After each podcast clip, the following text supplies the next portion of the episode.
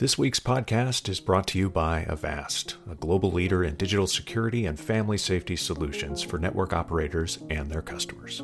We live in a truly digital world. Today's consumers don't care whether they're connected on their home Wi Fi, at the mall, or on the beach. They expect their providers to protect their online lives at all times. Avast has over 15 years of experience delivering award winning security solutions to network operators around the world. With over 435 million users globally, their advanced AI security leverages threat data from the world's largest consumer threat detection network.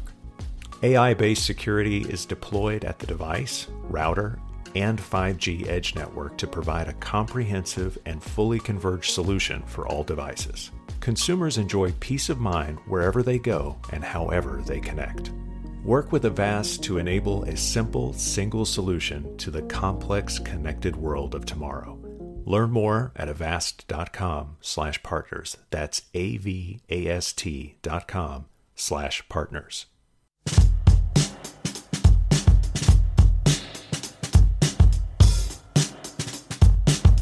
Welcome to the Light Reading Podcast. I'm Phil Harvey.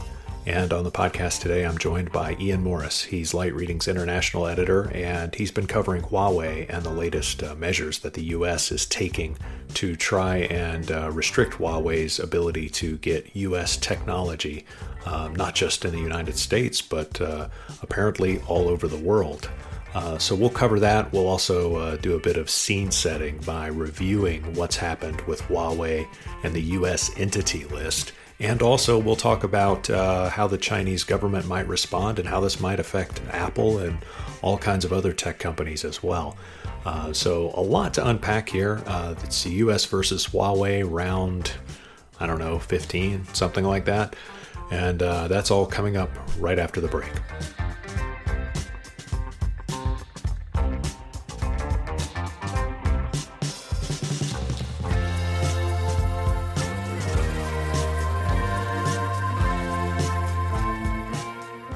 We're here with Ian Morris in the UK. Uh, Ian, how's it going? Good, thanks, Phil. Yeah, how are you?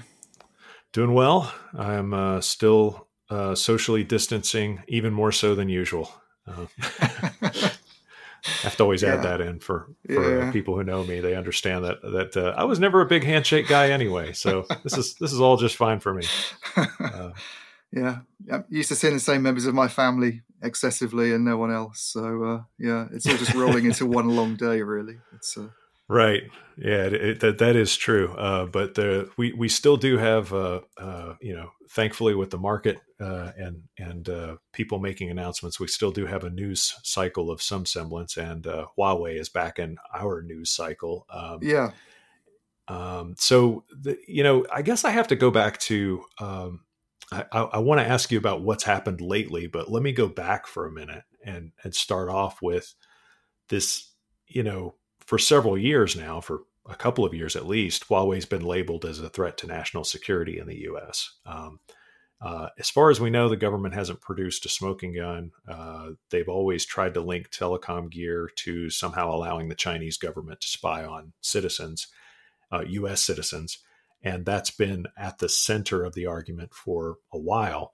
Um, back in May of last year, uh, President Trump uh, put an executive order out where he allowed the Commerce Secretary to ban the import of services from any companies that have ties to foreign governments that are perceived as dangerous to the U.S. So the the Commerce Department did that. They essentially added Huawei to what's called the entity list. Um, that made it difficult for uh, U.S. companies to do business with Huawei.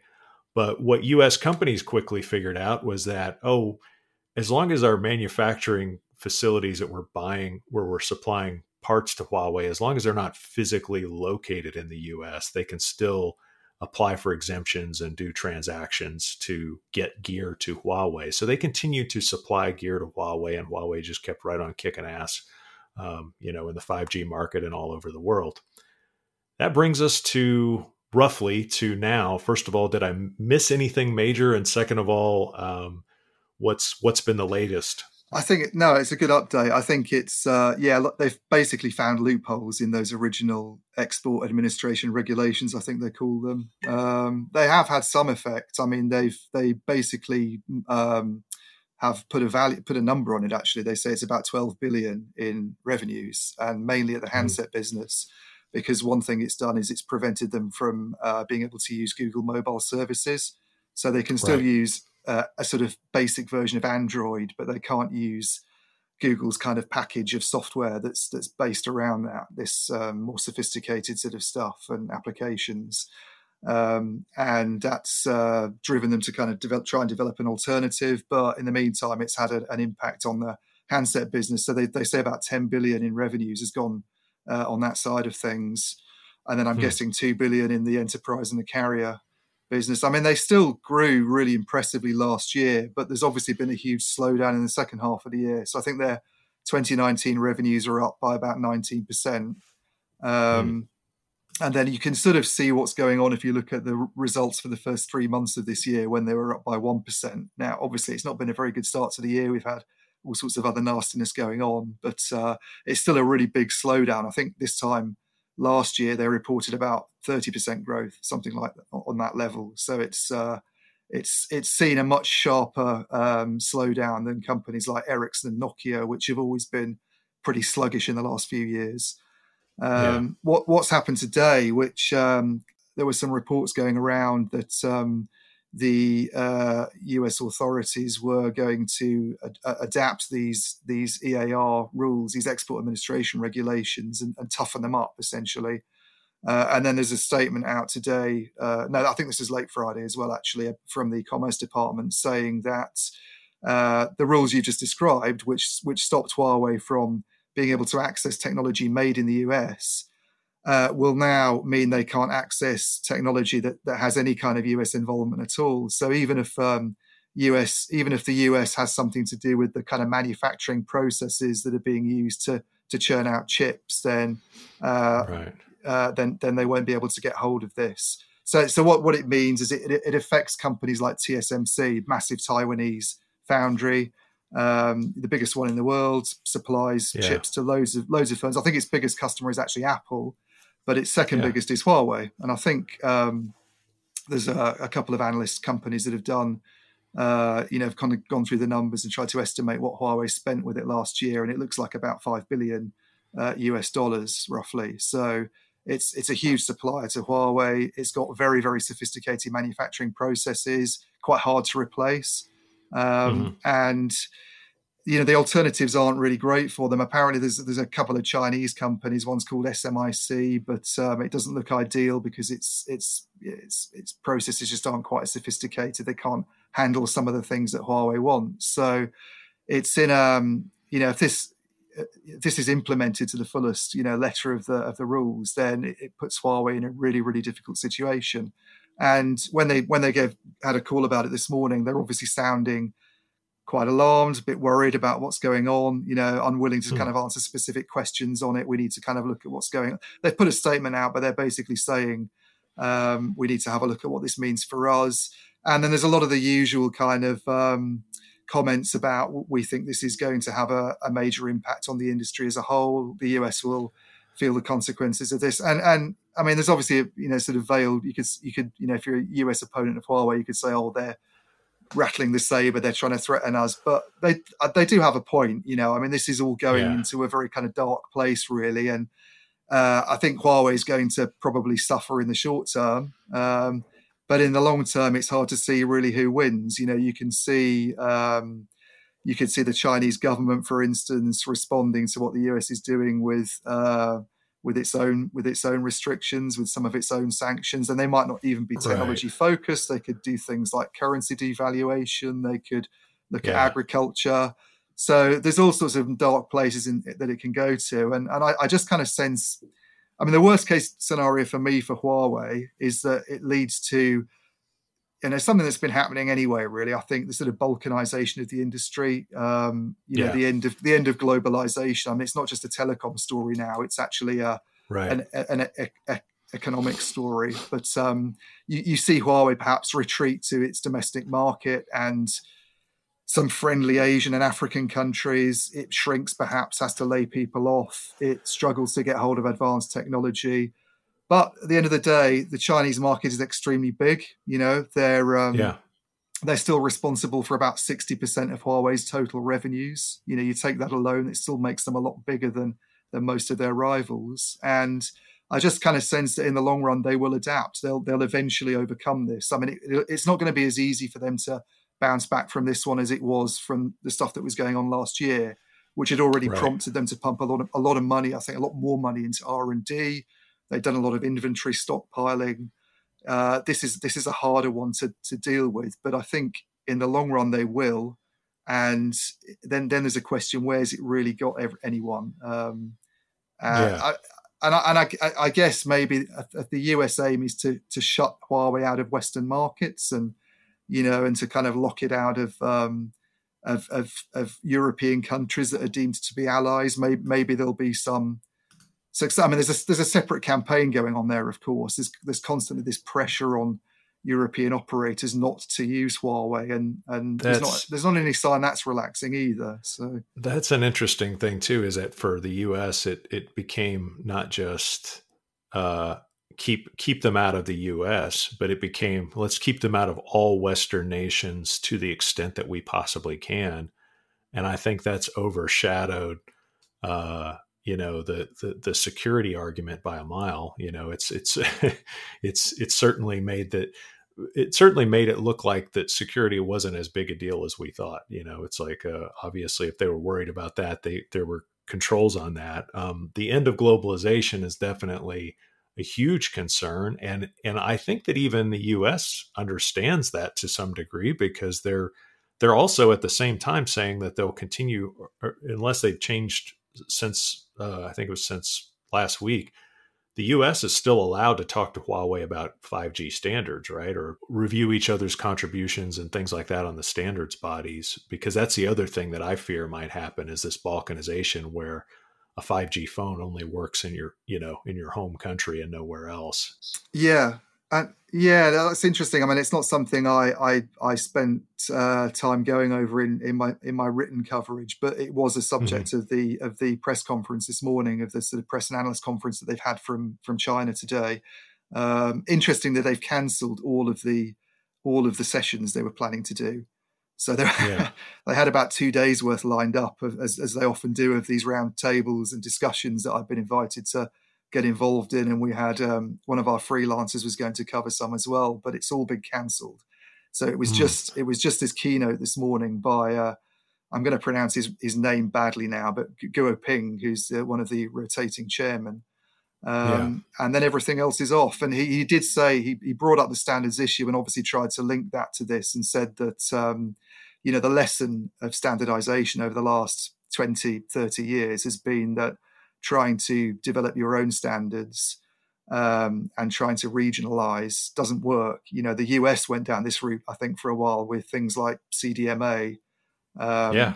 Ra- about the time that Europe was perceived to be something of a leader, I think, in in telecom at the time. You know, er- companies like Ericsson and Nokia were flying high then, and um, you know, certainly getting behind GSM and promoting, you know, wideband CDMA and everything seemed to work in their favor from an economies of scale aspect. And, you know, even China, I think, uh, was trying to do something unique and something homegrown on the 3G side with this weird system, TD-SCDMA, which they eventually right. abandoned. And, you know, so 5, 5G really is the first instance, I think, you know, perhaps, I mean, 4G, you still had that, that battle going on between LTE and WiMAX. Um, you know the yeah. kind of computer industry's efforts, I guess, to try and disrupt telecom to some extent. But you know, so if you take that into account, five G is really the first the first time we've had really from from the get go uh, a, a, a, single global standard, and and now there's this right. concern that it could you know that it could before we get to 6G start to break apart and everybody starts to go back to doing their own thing.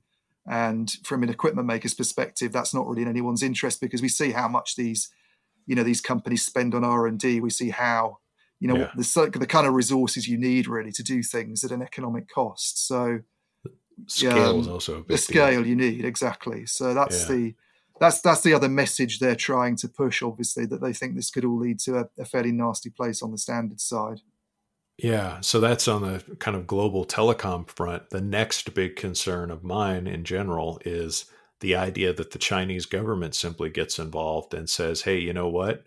If if you're going to just you know regulate other companies and other countries, you know, with with your uh, economic might, you know, then then we'll do the same." And they might you know, uh, stop buying as much U.S. product. They might. Uh, I mean, clearly tariffs don't work. So what what what levers the Chinese do have left would include um, throttling down agricultural uh, purchases, yeah. Uh, which which would hurt Midwest farmers.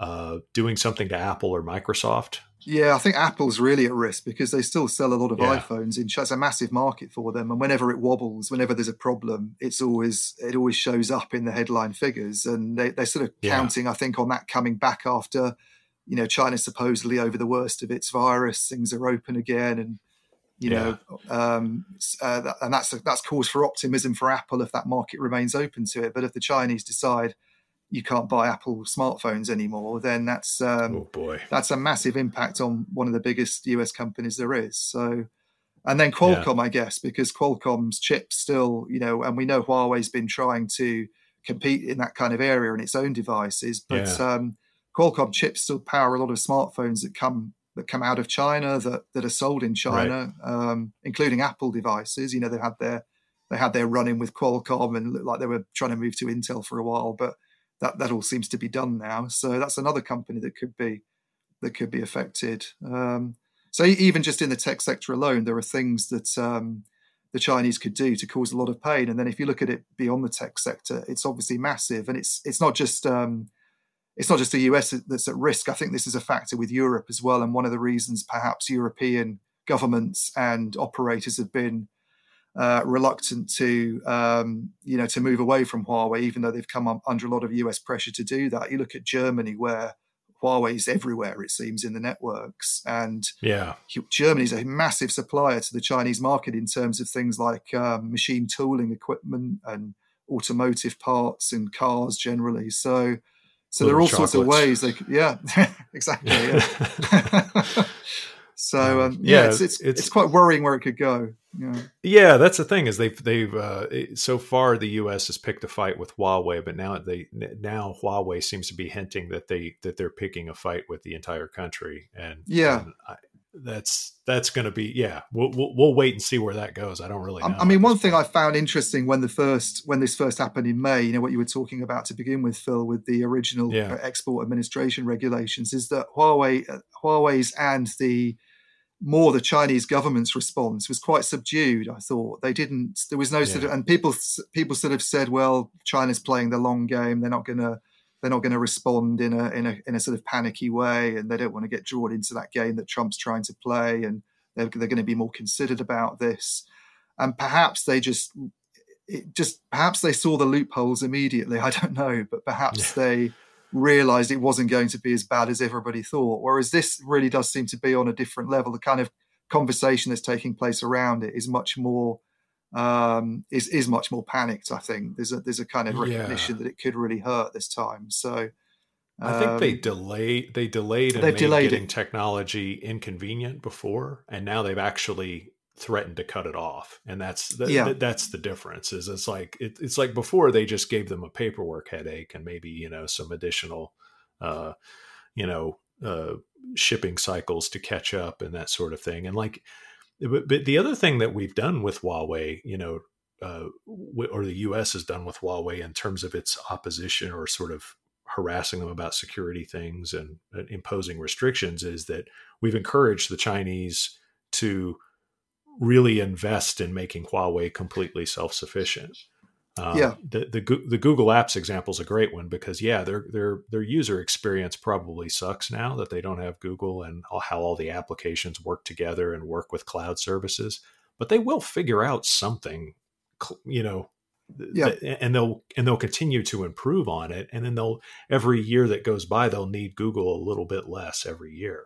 and they've got a lot of a lot of developers working on that anyway. I can't remember the name of their own system. I mean, it's HMS, but the H doesn't stand for Huawei. It's it's it's something else. But uh, they have yeah. they have something like 1.3 million developers at the moment uh, working on yeah. on that. So that ecosystem is they're trying to obviously grow that and and and, and take it somewhere. And and they can always fall back on the fact that you know, as, we were saying earlier, the Chinese market itself is just so big that it's it, it almost doesn't matter if, to some extent, if you do get shut out of other parts of the world when you've got a market of a billion people. And I mean, how many how many 5G base stations are they trying to build this year? It's it's crazy. It's something like half a million. Yeah. And I, I read uh, we, we we wrote some uh, stories recently about T-Mobile in the US and what they're doing with 5G, yeah. and and their target I think for cell sites is about 85,000 after the merger with Sprint. So yeah, it's you know the the spending, the amount of spending that happens. So this is why the Western companies are so eager to be in that market. And even with a small yeah. share, you know, Ericsson's all of a sudden really bullish about this year, and everybody's saying, "Why is Ericsson? Why is Ericsson yeah. feeling bullish about this year with everything that's going on?" And it's simply because it's grown its market share in China by something like one and a half percent to have an eleven and a half percent share. And that's enough for it to be optimistic that re- that revenues are going to do fairly well. It seems because Europe's Europe's going to struggle this year. I mean, we don't really know about the US. The operators are still sounding quite bullish about rollout, um, but a yeah. lot of it, a lot of it's just based on what's happening in China. Yeah, so it's it's definitely. Uh, I mean, it's a huge market, uh, and and and one that once the more it becomes self sufficient, the less it needs U.S. Uh, and and European technology or or uh, or you know or those associations. Uh, the the the worse off the global economy is. I think. Um, and uh, let's leave it there for now. I think we've uh, we've we've covered this uh, thoroughly, but we'll we'll uh, sit we'll uh, uh, get back in touch as soon as we figure out what the what the next step what is next in this whole mess. I think one thing we should note maybe before we go, Phil, is that it's it's I think it's 120 days before it comes into effect. So right. there is there is a long period, and, and I know everybody said in the past when these things have done maybe there's this is some kind of bargaining chip you know it's some kind of bargaining um, move and they're trying to get something some concessions out of china. And it, at the moment it's hard to see that being the case because they just keep pushing on with tougher and tougher measures. And yeah. uh, any any kind of extension that, that gets made is really just a sort of sop to us companies i think to stop them from feeling too much pain at first. But it, it really does look like they're absolutely determined to try and bring this company to its knees yeah, they've done the different. This is the difference between the before they were saber rattling. Now they're actually jabbing them with sticks, and this is yep. you know, it's a, a mark, a, a, definitely a difference. Yep. Um, all right, Ian. Thanks very much. Okay. Thanks, Phil.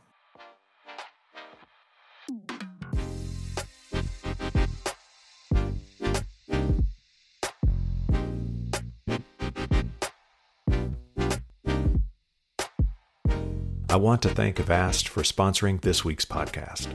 Smart Life, a fully converged solution for digital security, is deployed at the device, router, and 5G edge network perimeter, enabling their award winning security solutions to protect your customers' entire digital lives.